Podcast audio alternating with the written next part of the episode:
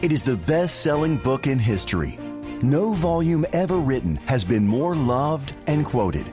And its words, sometimes simple and sometimes mysterious, should always be studied carefully. It is the Bible, the Word of God. Welcome to Bible Answers Live, providing accurate and practical answers to all your Bible questions. This broadcast is a previously recorded episode. To receive any of the Bible resources mentioned in this broadcast, call 800 835 6747. Once again, that's 800 835 6747. Now, here's your host from Amazing Facts International, Pastor Doug Batchelor. Hello, friends. Would you like to hear an amazing fact? Water skippers are found in ponds, lakes, streams, and oceans all across the Northern Hemisphere. They're known by many different names pond striders, water skaters, Jesus bugs, just to name a few. They might resemble spiders, but they're classified in the Gerardidae family that contains about 1,700 species. Water skippers are fun to watch because of their unique ability to walk and scamper on the surface of the water without ever breaking through. They're able to do this because the ends of their feet contain thousands of microscopic hairs that trap air, giving them amazing buoyancy. The water skipper's legs are so buoyant they can support 15 times their own weight, keeping them floating high and dry through rainstorms, waves, and river rapids. Water skippers try to avoid humans, but they do hunt and eat other bugs such as mosquito larvae that live within their water kingdom. But if a bug falls in their pond, they quickly locate their prey by reading the ripples on the water's surface with their legs. Then, using their middle legs like paddles, they scurry over the pond to find their dinner. Have you ever wished that you could walk on water? The Bible talks about two individuals that had that experience. Stay with us, friends. We're going to learn more on this edition of Bible Answers Live. You're listening to Bible Answers Live accurate and practical answers to your Bible questions. This is Bible Answers Live, and we invite you to call in from around the world and around the neighborhood with your Bible questions. We're going to try and make the most of the medium of radio, and you may be wanting to watch. If you want to tune in that way through the internet, you can simply go to the Amazing Facts Facebook page or the Doug Batchelor Facebook page, and you can see what's going on here in our humble studio or just be listening where you are right now. So give us a call with your Bible questions. It's 800 God Says, 800 463 7297, and I am Bug Datchler. Talking about water bugs. My name is Jëan Ross, and uh, Pastor Doug, let's start the program with prayer. Dear Father, once again, we are grateful that we have this uh, opportunity to open your word and study. We ask your blessing upon our program this evening. And we pray that the Spirit would guide our minds and those who are listening, wherever they might be, lead us into a clear understanding of what the Bible says. For we ask this in Jesus' name. Amen. Amen. Well, Pastor Doug, you opened the program talking about these uh, little bugs that run all over the place on water. Uh, they're rather interesting. Uh, there's another animal that comes to mind uh, down in Costa Rica. They have lizards that run across the water. That's right. Call them a Jesus lizard. That's right. Quite something to That's see. That's not the scientific name. Did they had Did they have water bugs in South Africa when yes, you lived there? they did. I, am not sure the kind, but I remember them. Yeah. Yeah, because they're not everywhere in the southern hemisphere. Seems like it's more the northern hemisphere. Yeah. And I remember when I, I lived in the mountains in that a cave. I had a pool of water right outside the cave, and plenty of spare time. I'd watch them uh, for hours and and uh, it's kind of fascinating there the little antics on the water. You know if we try and walk on water it doesn't always work so well. Mm-hmm. but the bible talks about a couple of individuals that did walk on water. And i think many of our friends know the story. Jesus sent the disciples across the sea of galilee as he was dismissing this uh, crowd that they were trying to make him king. And he was sending them off. He told the disciples cross the sea i'll catch up with you and they thought he'd come in another boat. Well, in the middle of the night, they were stuck out there. The wind was against them, and they were making no progress out in the middle of the sea. And it's nighttime, and they see this phantom apparition coming towards them on the water, and you know they they all cried out in fear. And Jesus said, "Don't be afraid, it's me." And Peter, who was always the first one to say anything, he said, "Lord, if it's you, then bid me to walk to you on the water." Jesus said, "Come." Peter got out of the boat and he started walking towards Christ on the water and uh, he was doing, you know, the impossible. But then he took his eyes off of Christ, maybe to see if his friends were catching it on video. when he took his eyes off Christ, he then noticed the wind and the waves and thought, What am I doing out here in the middle of the dark ocean? And his faith began to sink, and he began to sink. And just before he went under, he turned back to Jesus and said, Lord, save me. One of the shortest prayers in the Bible. Jesus grabbed him by the hand and pulled him back up again and led him back to the boat. So they walked on the water.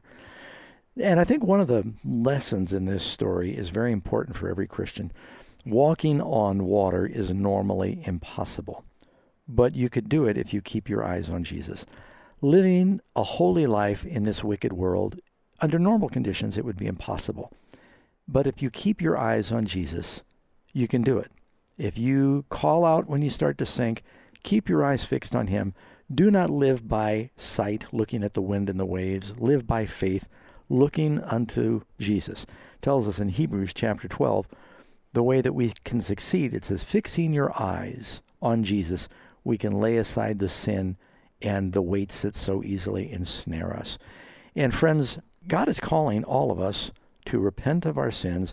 He promises through his sacrifice to have mercy, to forgive our sins, and then he gives us power to live new lives. Old things are passed away, all things are made new. You become a new creature. He can give you victory over whatever your temptations, habits, and besetting sins are. Don't believe some of the modern stories that Jesus just forgives us and we go on continuing to sin the way we always did. Uh, Christians are called to a new kind of living and you can be a new creature. We have a book. Don't let the title scare you. It will encourage you about how you can live a miraculous life. The book is called Is It Possible to Live Without Sinning? And as Pastor Doug said, you need to get the book. It's worth reading, and uh, you'll find it very encouraging. Jesus said, with man it might be impossible, but with God all things are possible. So get the book. I think you'll enjoy it. If you'd like to receive a free copy of the book, the number to call is 800 835 6747. That is our resource phone line, and we'll be happy to send that to anyone who calls and asks. Again, just ask for the book. Is it possible to live without sinning? Again, one more time, here's the resource number 800 835 6747. And if you have a Bible question, our phone line here to the studio is 800 463 7297. That's 800 463 7297. Well, we're ready to go to our first caller this evening, and we have a caller from Florida. We've got Chris listening from uh, Lady Lake. Chris, welcome to the program. Thank you, pastors. Good evening. Evening. Good evening. I have a very. I will try to make it quick, and uh, uh, it, it's about uh, prophecy from Ezekiel, Ezekiel 38, uh, 18 through 23. All right, let's go there. Ezekiel chapter 38. It says, It'll come to pass at that time when God comes against the land of Israel, says the Lord God, that I'll show my fury in my face, in my jealousy. Uh, okay, it's a prophecy about Gog and Magog. And what is your question about that? Because it takes quite a while to read all this. The Gog and the uh, Magog. What do you think? What countries uh, there will be to that will attack Israel? Well, you first hear, hear reference to uh, Gog in I think it's Genesis chapter ten. These were some of the ancient enemies of God's people. When you get to Revelation chapter 20, I believe it is, where it says that Satan calls together Gog and Magog, the word Magog in the uh, ancient language simply means from the matrix of Gog. So it's saying Gog and the children of Gog. It's kind of like Babylon and the daughters of Babylon. It's not talking about, some people say Gog and Magog are Russia and China, and uh, there's really no scripture to support that. Gog and Magog were, uh, they were enemies of God's people in the time of Israel. They were real enemies. In Revelation, it's symbolic for the enemies of God throughout the ages, all the wicked. The names in Revelation are all symbolic. Yeah. okay. Okay. And one more thing, it's very related to it, uh, to the subject, from Zechariah 14 and verse 16 and 17. It says that all nations will be required if uh, when the king comes, named Jesus, they will be re- required to observe the Feast of Tabernacles. Yeah, when it talks about the Feast of Tabernacles there in Zechariah, I think it's basically saying they're all going to remember the way God saved them during the the Feast of Tabernacles was to remind them about the way God saved them from Egypt and provided for them as they tabernacled in the wilderness. Zechariah is basically saying in this prophecy that everybody then is going to be remembering how God saved them and provided them. In it's the Exodus was an illustration of that. Zechariah and Ezekiel, you're picking on two of the two of the uh, deepest books, Chris, and but uh, you're you're a deep thinker, I can tell. Hope that helps a little bit. Next caller that we have is Bill, listening from Illinois. Bill, welcome to the program. Hi, uh, Pastor Doug, Pastor Jëan. How are you this evening? Doing great. Thanks for calling. Okay, my question is this: I just got finished reading King, uh, the first book of Kings. Okay. And I wanted to know. It talks about uh, where Solomon built the temple, and then he moved the Ark of the Covenant into the temple. And I wanted to know. It says I don't remember the exact verse, but it says that the only things in the Ark were the two tables of stone. And I'm reading this from the King James Version, if that helps any. But uh, my question is, what happened to the book of the law that Moses wrote? And then also, what happened to the jar that they had the manna in for, I guess, remembrance, how Jesus took care of them in the wilderness? Yes. And Aaron's rod. Good question. Let me let me see what I can do about that. Uh, you'll remember that before the time of David, in the book of Samuel, and I believe it's First Samuel, the ark was captured by the Philistines.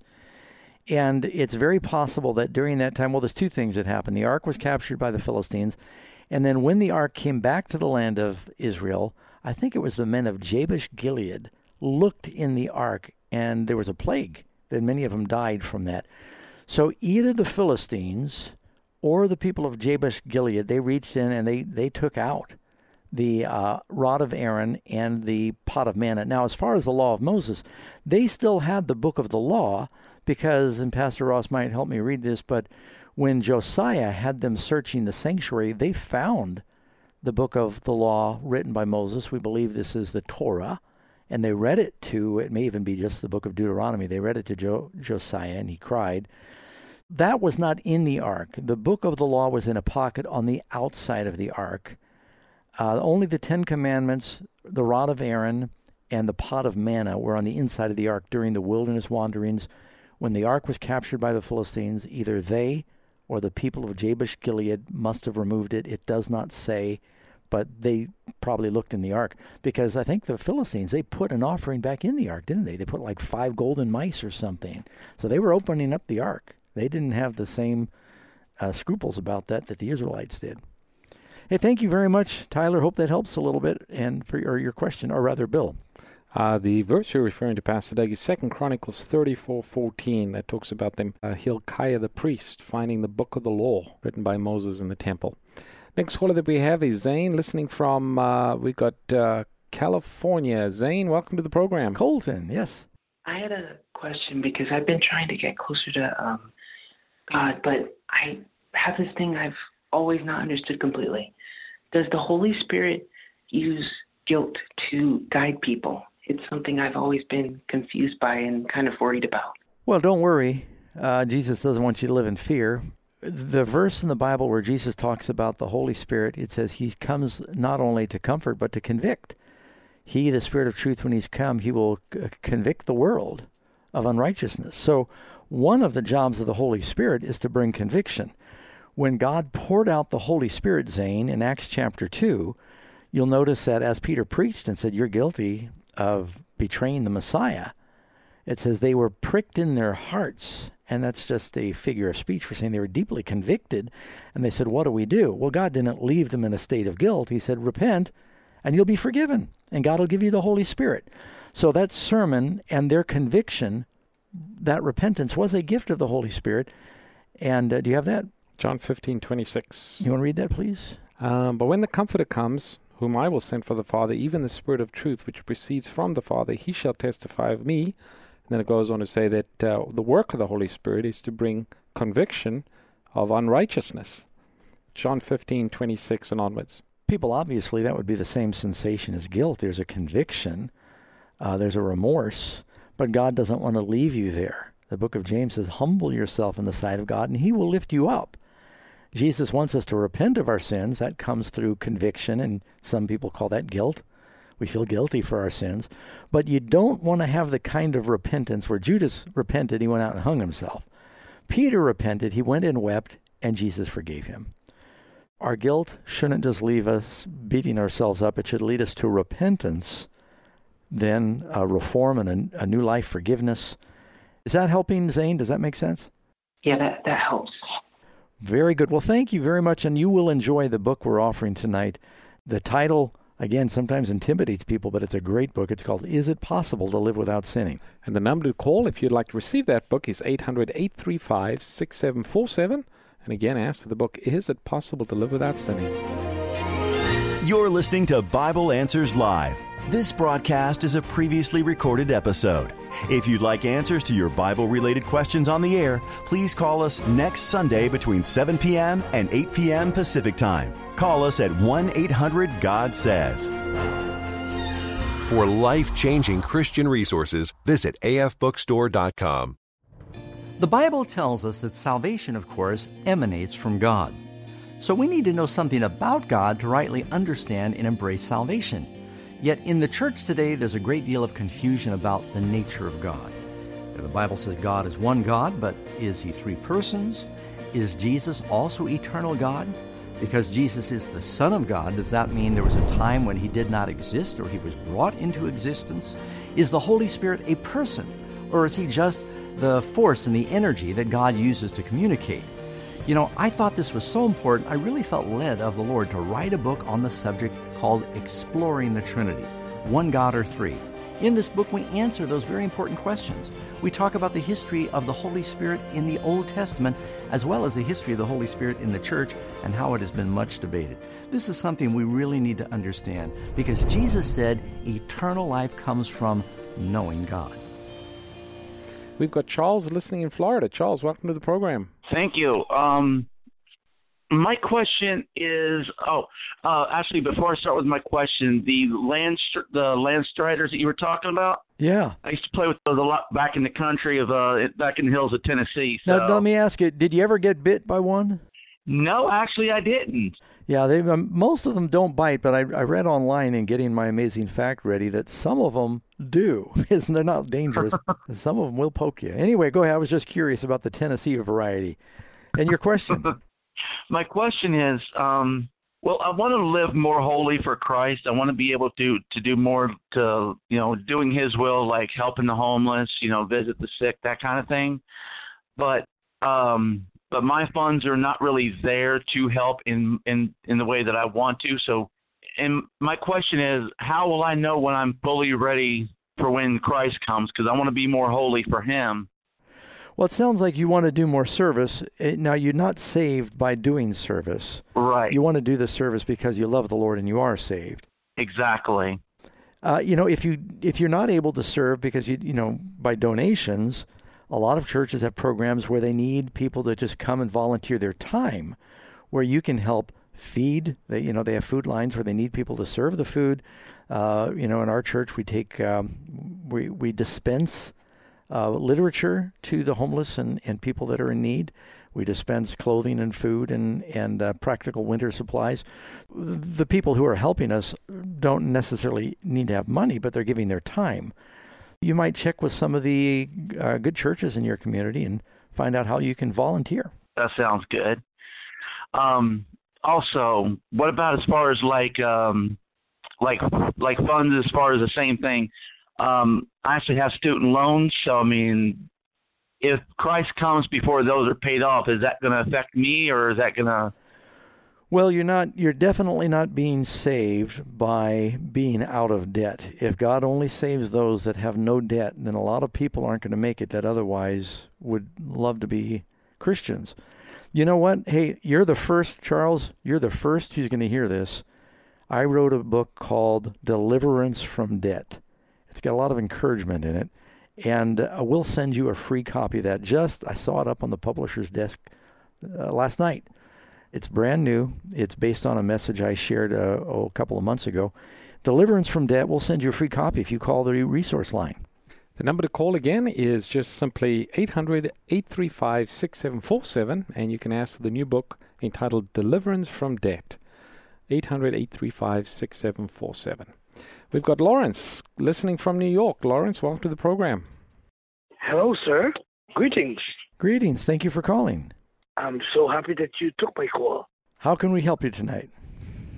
Okay, a question I was pondering today when we um, dealt with the message in the church about uh, Matthew 24, around verse 35, 34. Uh, the Pharisees trying to trap Jesus with a question, and, and, and Jesus was countering them. And then uh, there was a point where um, Jesus asked them a question, and, and, and I'm pondering the answer. He says, well, how come uh, David, Jesus is supposed to be, he said, who is, who is Jesus? He said, he's the son of David.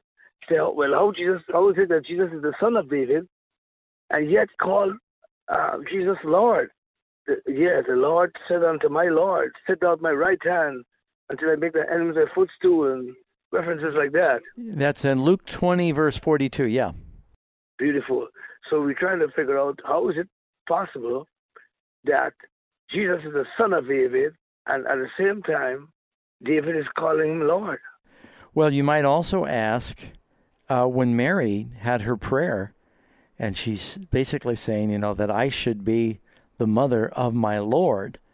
And so it's not just that David realized that Jesus, his son, was ultimately, he was an ancestor of David, but he was the Messiah. God came through man in the incarnation.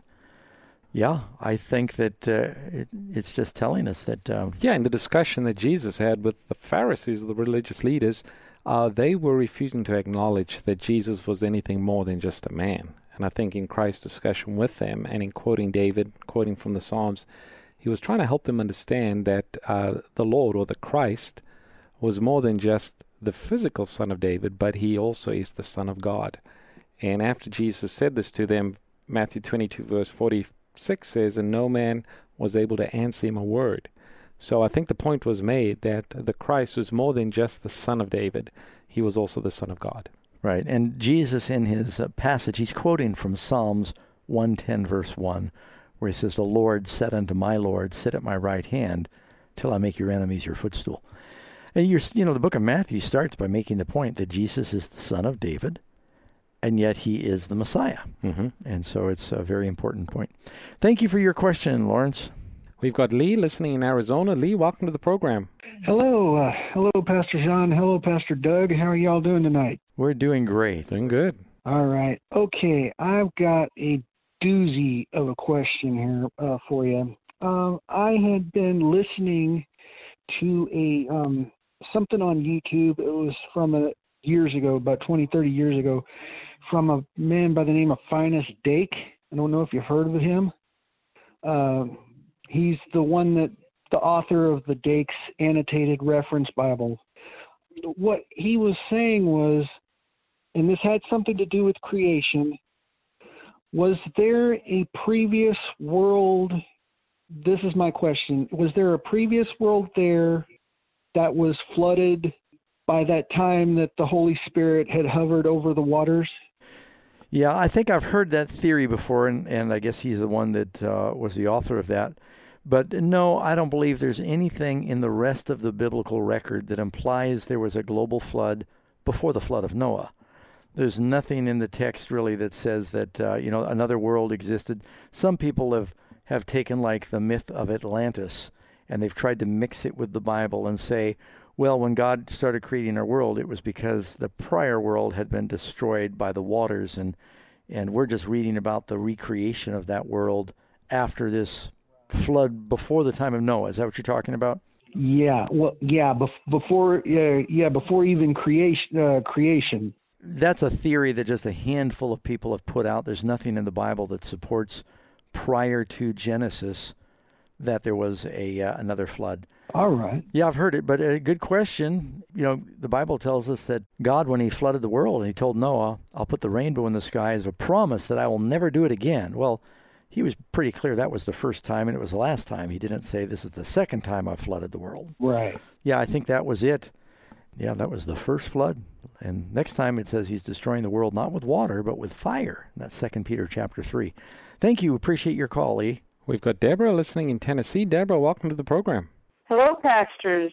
Good evening. Evening. Thanks for calling. I have a question I've wanted to ask you for a long time.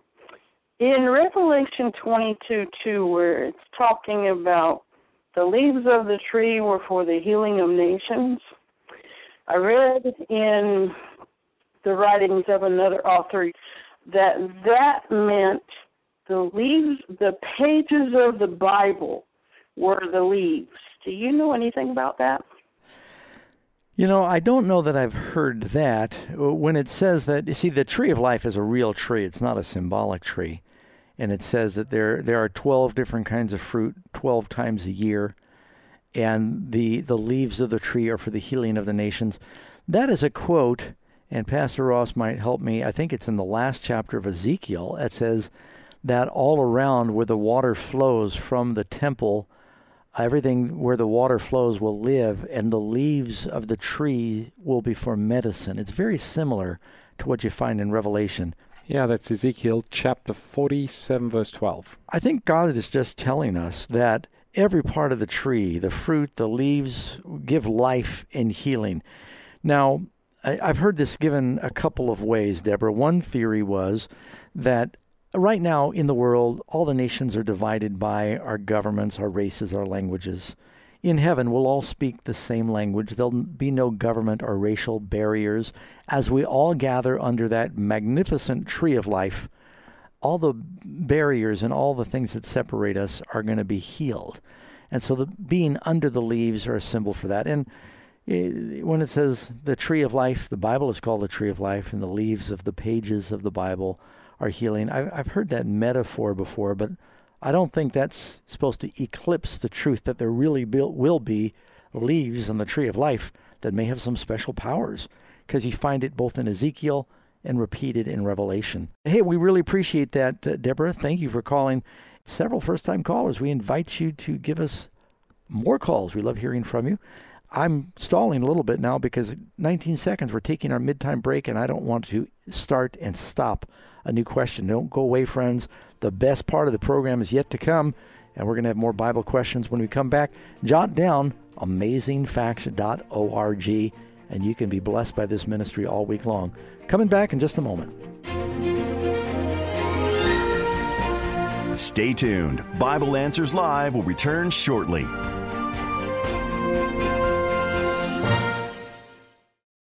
Did you know Amazing Facts has a free Bible school that you can do from the comfort of your own home? It includes 27 beautifully illustrated study lessons to aid in your study of God's Word. Sign up today for this free Bible study course by calling 1 844 215 7000. That's 1 844 215 7000.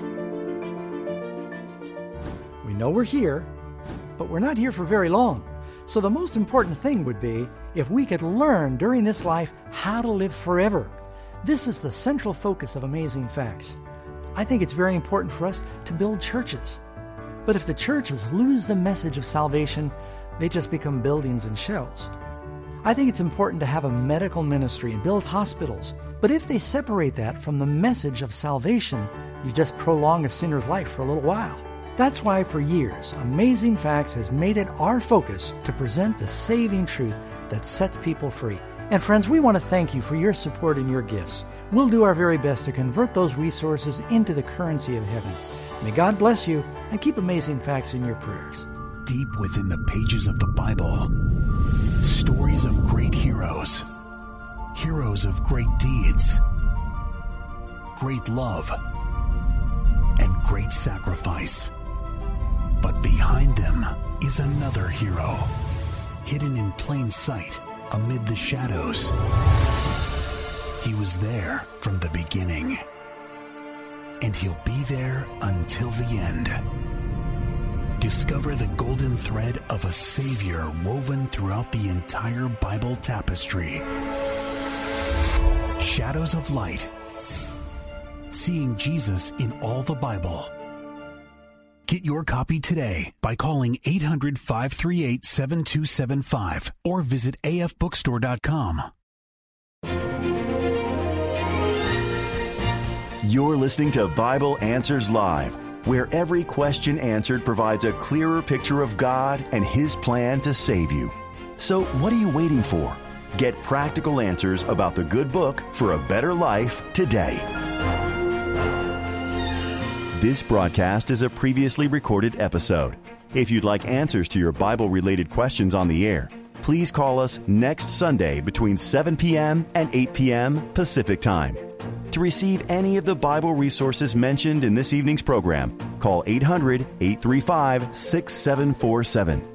Once again, that's 800 835 6747. Now, let's rejoin our hosts for more Bible Answers Live.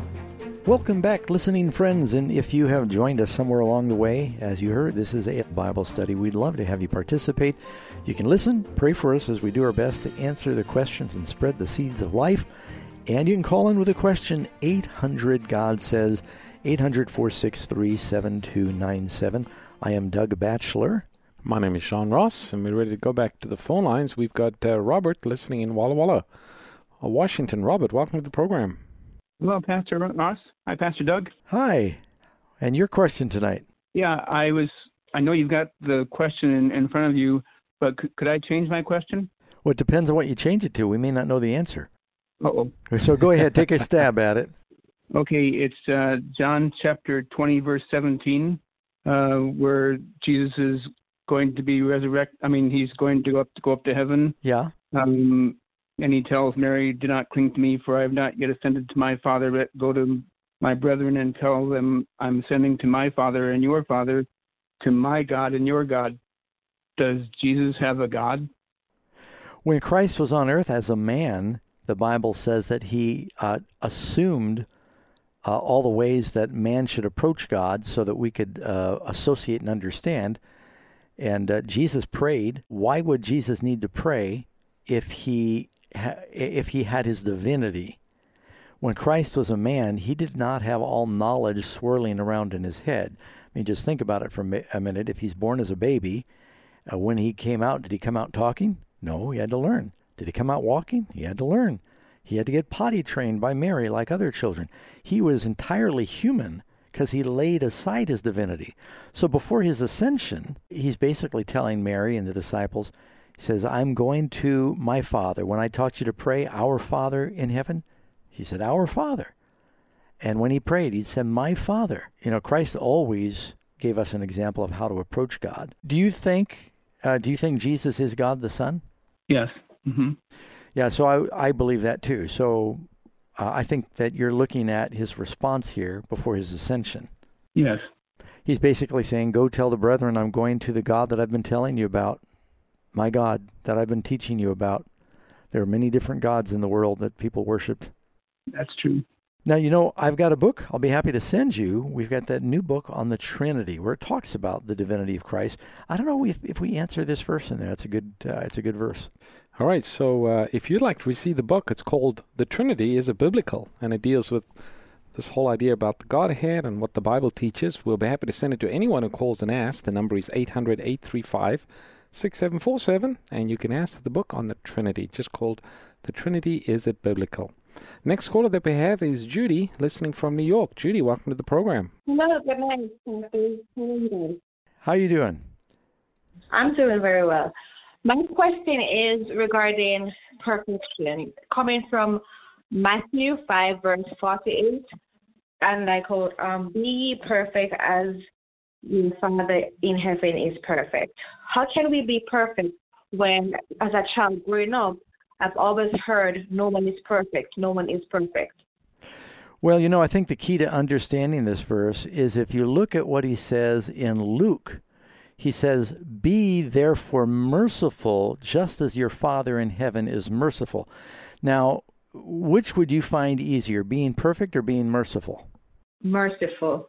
All right, so when you look at Matthew chapter 5, he's talking about how to relate to your brethren. Notice, go to verse 43 Love your neighbor, love your enemies, bless those who curse you if you only do good to those that do good to you, he's talking about loving your brother. So when he says, therefore be perfect as your Father in heaven is perfect, keep in mind you read that same passage in Luke, and it's saying, be therefore merciful. And that's Luke uh, 636. Be therefore merciful. God wants us to have perfect love and mercy with our brethren. He's not asking us to be stainless steel robots. So when you look in the Bible and you read about people like Peter, Do you believe Peter is going to be saved?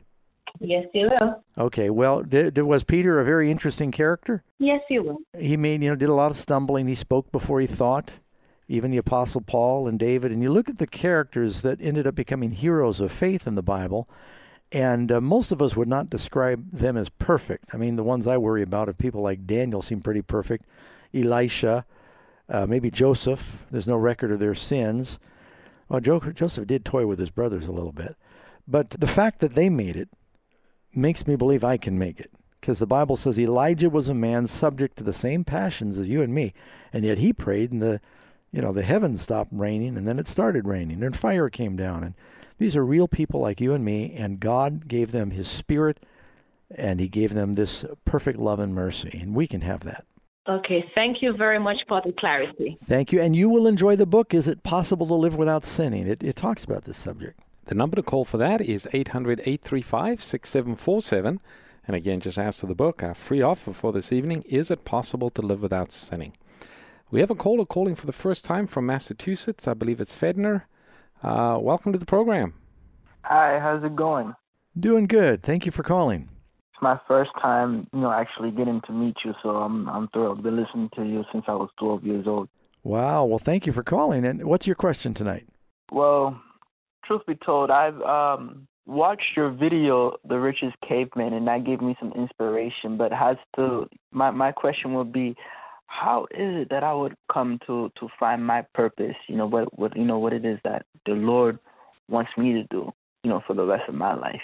Good question. Now, before we uh, disconnect, I want to tell you right up that we have a book we want to send you called Discovering the Will of God. It basically is a book written about your question How do you know God's will for your life? First of all, do what lies closest to hand with all of your might. If you say, Lord, I want you to tell me what my life is supposed to be, God doesn't always lay out the whole blueprint. He usually shines the light on your next two or three steps. So say, Lord, show me the next two or three steps. It might be. Now, do you mind my asking how old you are? You said you've been listening since you were 12. I'm 22 years old. Okay, you're a young man. hmm Uh, you're, you're, yeah. I've got uh, guitar strings older than you on my guitar. so you're you're still in the beginning. Continue your education. Find out what what do you like to do. In other words, it says in Psalm 37, He'll give you the desires of your heart. When you commit your life to the Lord, He will direct your paths. He'll put things on your heart. God just began to put it in my heart to preach, and that's how I kind of knew what He wanted me to do. Is nothing nothing was bringing me any more purpose or satisfaction than telling other people how to live forever. So as you've committed yourself to the Lord, He directs your path. Talk to Christian friends that you trust, that you know have a relationship with the Lord, and say, What do you think my gifts are? What do you think God's plan is? The Bible tells us in the multitude of counselors there's safety. So get some good Christian counsel. Pray that God will guide you, and then look for providential openings. God's next step for you might be shoveling sand in a golf course sand pit. That was one of his steps for me. That was his plan for me for at least one day. And then I realized that was not what I was supposed to do with my whole life. But I had to do that for one day to know that. So don't be surprised if there's a few detours. Moses had to follow around a bunch of sheep for several years before he had this great work God put on him. Be patient. Hmm. So let me send you that book. Is that okay, Fedner? It's called How Do You Determine the Will of God? It's a sh- small book, but it's got all the Bible keys. Anyone out there, if you want to better know what the God, what God's will is for your life or in some situation, please request this book. We're sending it out free. We just trust people will continue to support the ministry, and we send this stuff out by faith. If you'd like to receive that book, the number to call is 800 835 6747. And again, just ask for the book called Determining the Will of God. The number one more time 800 835 6747. Our next caller that we have, let's see, I think it's Sherry Ann listening from Massachusetts. Sherry Ann, welcome to the program. Hi, Hi. good evening. How are you both? Um, thank you all for doing such a wonderful job. Well, thank you. Um, my question tonight is um, I was reading God's Word and I came across these two verses. And in Exodus 12:40 says, Now the sojourning of the children of Israel who dwelled in Egypt was 430 years. And in Genesis 15:13 says that he said unto Abram, Know of a, know of a surely thing surely that thy seed shall be in a stranger in the land that is not theirs, and shall serve them, and they shall afflict them for four hundred years. So, I was studying God's word, and I, you know, I don't want to be wrong, and maybe I misunderstand somewhere along the line, but I really want to understand: is it the Israelites were captivity in um, Egypt for 400 years or 430 years? Well, their captivity. This is what confuses people.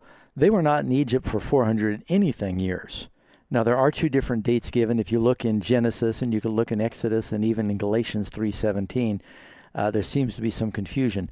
The 400 years is covering the time from when God gave this warning, this prophecy to Abraham through the Exodus. That was 400. Uh, I think that's 430 years, all the way through the so Exodus. in Genesis 15, 13 says 400 years. In Exodus 12, 14 says 430 years. Uh, but what I'm getting at is the time they were actually in Israel as slaves. Keep in mind they didn't go right down and turn into slaves. They they weren't slaves. Joseph was 110 when he died, and they still weren't slaves.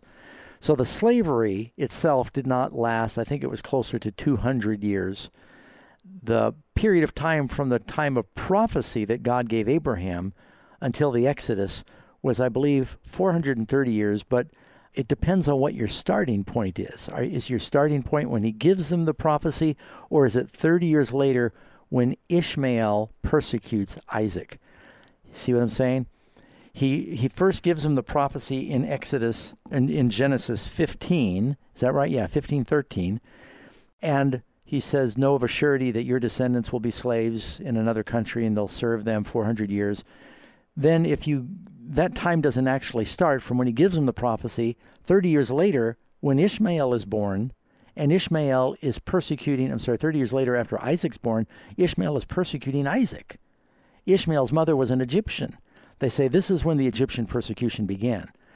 I know that sounds a little complex, so there's a 30 year difference. It's kind of coming back to me as I share it with you. From when the prophecy is given until the persecution begins, one is starting from the prophecy to Abraham, the other is starting from the persecution of Ishmael against Isaac.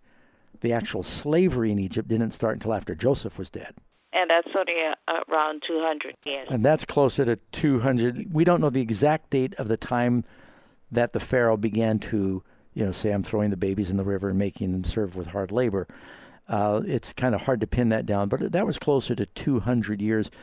Keep in mind that Moses' grandfather was a son of Levi, Amram.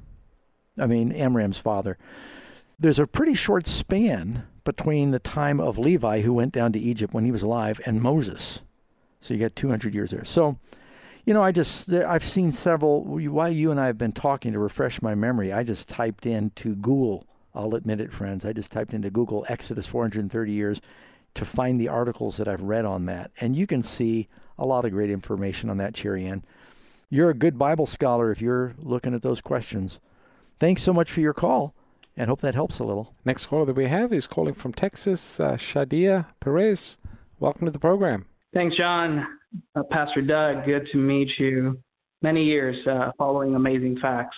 Got a question. Um, when trying to witness to a um, a pastor, a person with uh, not not not just a pastor, but a person with a doctorate in theology, and trying to witness on key subjects of salvational truths.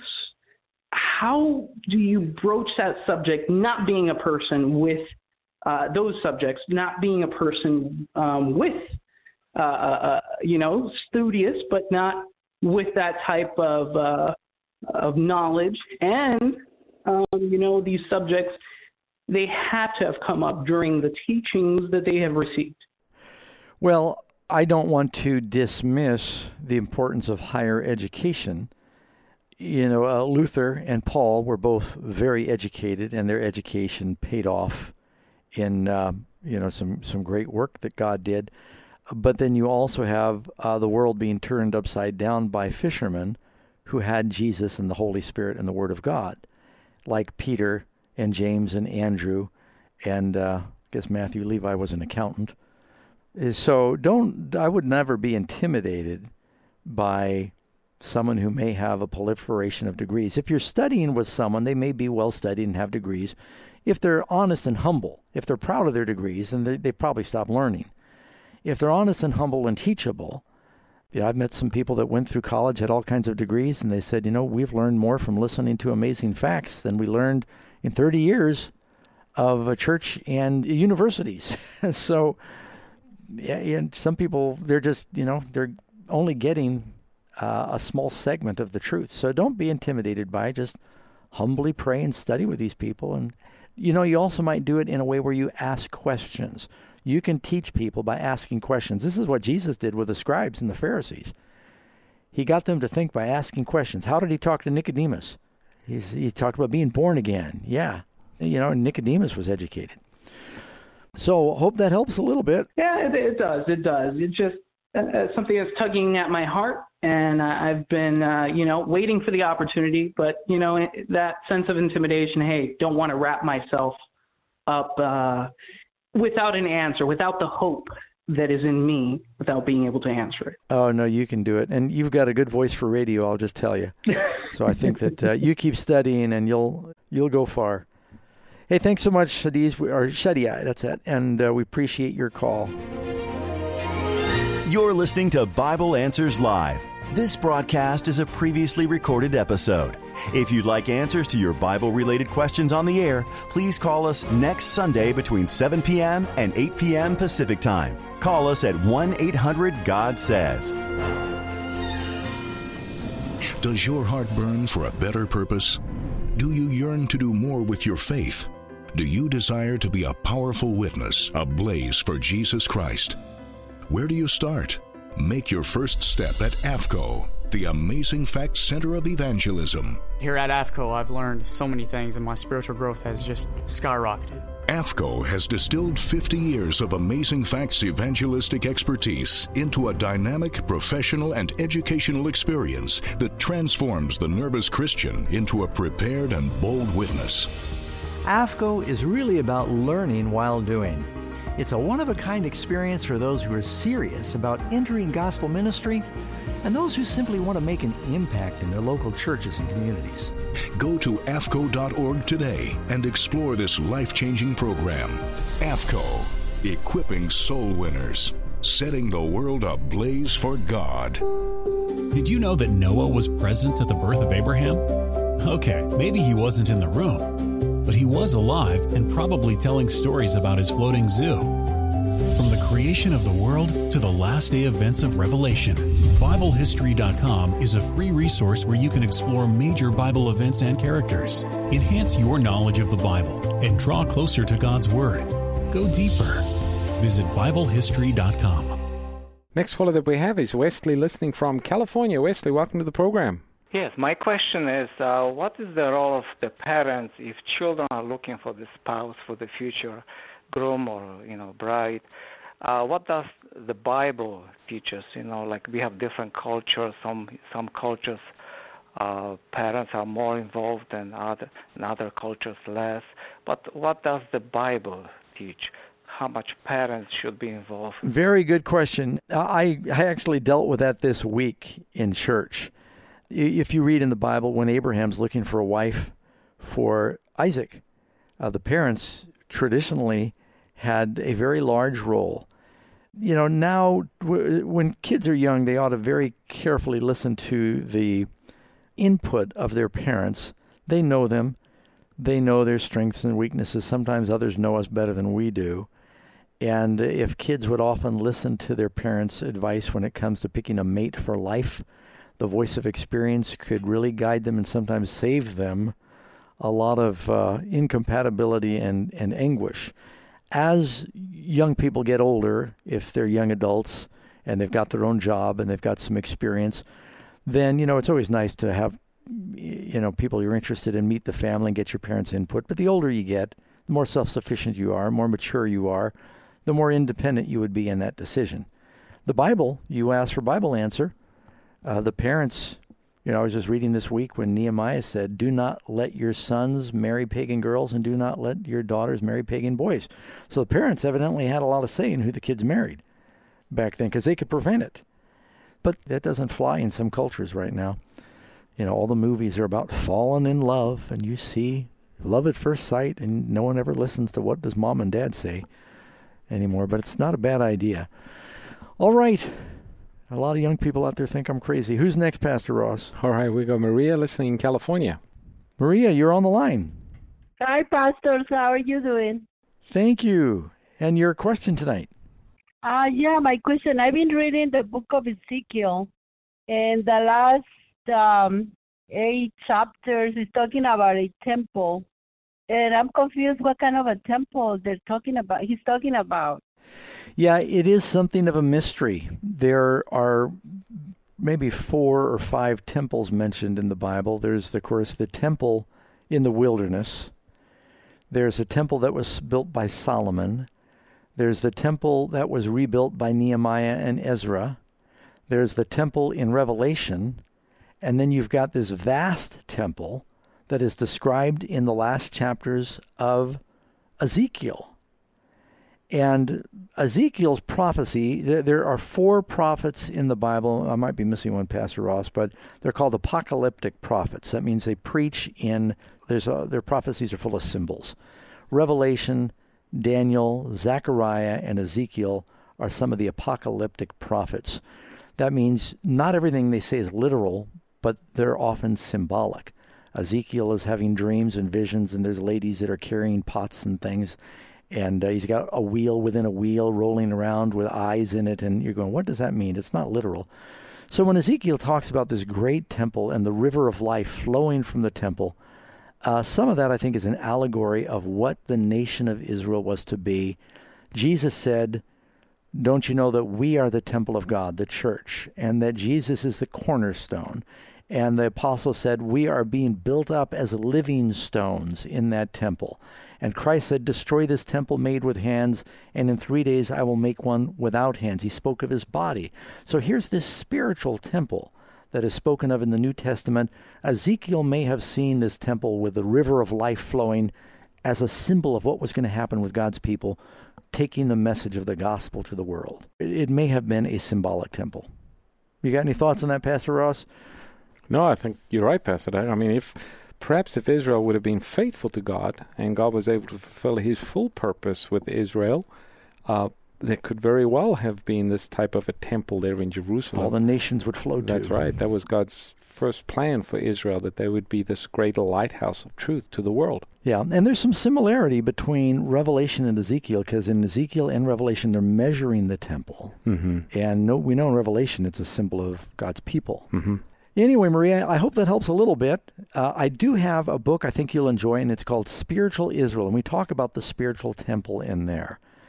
Oh, wait a second. We got a new Sanctuary magazine. We do. Maybe we can send her one. Divine Design, yeah. The number to call if you'd like to receive our brand new Sanctuary magazine. It's called Design, Divine Design, and uh, we'll be able to send this to to you, Marie, or anyone who asks. And this is one of our premier resources. I think you'll really enjoy it.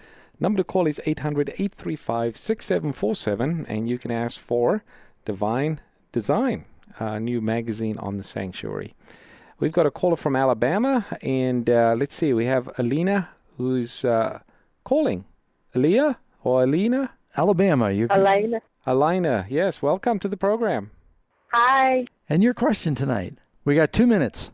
Okay, my question is I want to know um, okay, back in the Bible days, how um, the angel visited Mary and told her that she was going to give birth to um, Jesus. And but so basically, my question that I want to ask is: Do angels still visit God's people today, like they did back in the Bible days? Yeah, good questions. Is it possible for angels to still visit people today? Absolutely. Uh, you've got angels intermingling and uh, delivering messages all through the Bible.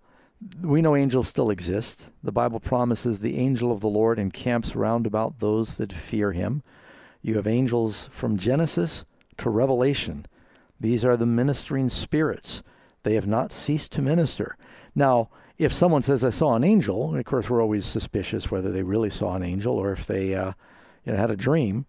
Uh, but I don't doubt that there are real people that have had encounters. I know one man I really believe him. Uh, just a saint that said that he was going to enter World War One. This is a long time ago, and he was praying about it. While he was praying in the cabin where he was praying, all of a sudden it was filled with light, and this angel appeared to him and said, "You shall not go." And he said, "You're to go to college and study for ministry."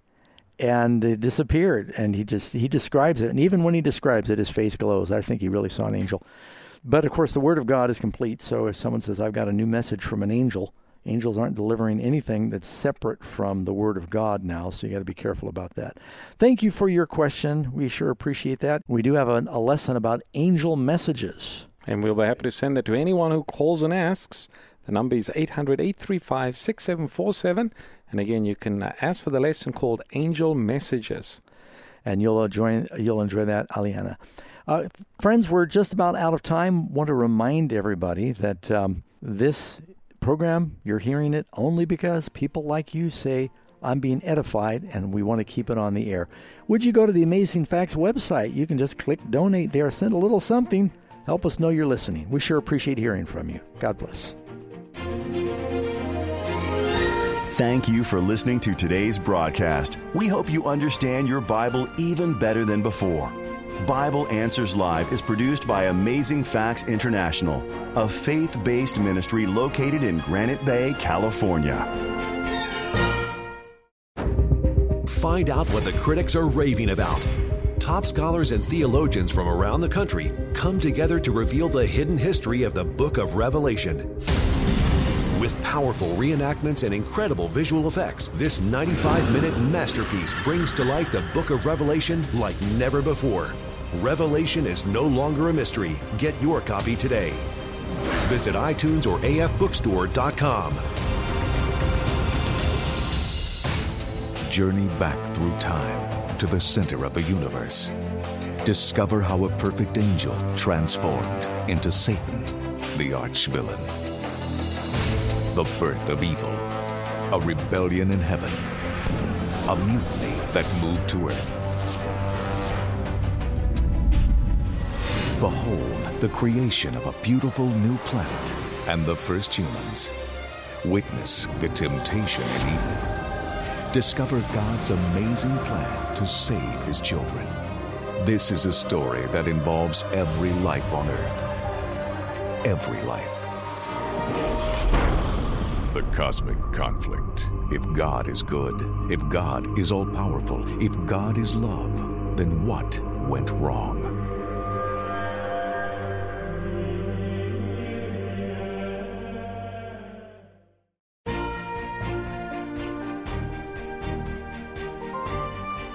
For life changing Christian resources, visit afbookstore.com.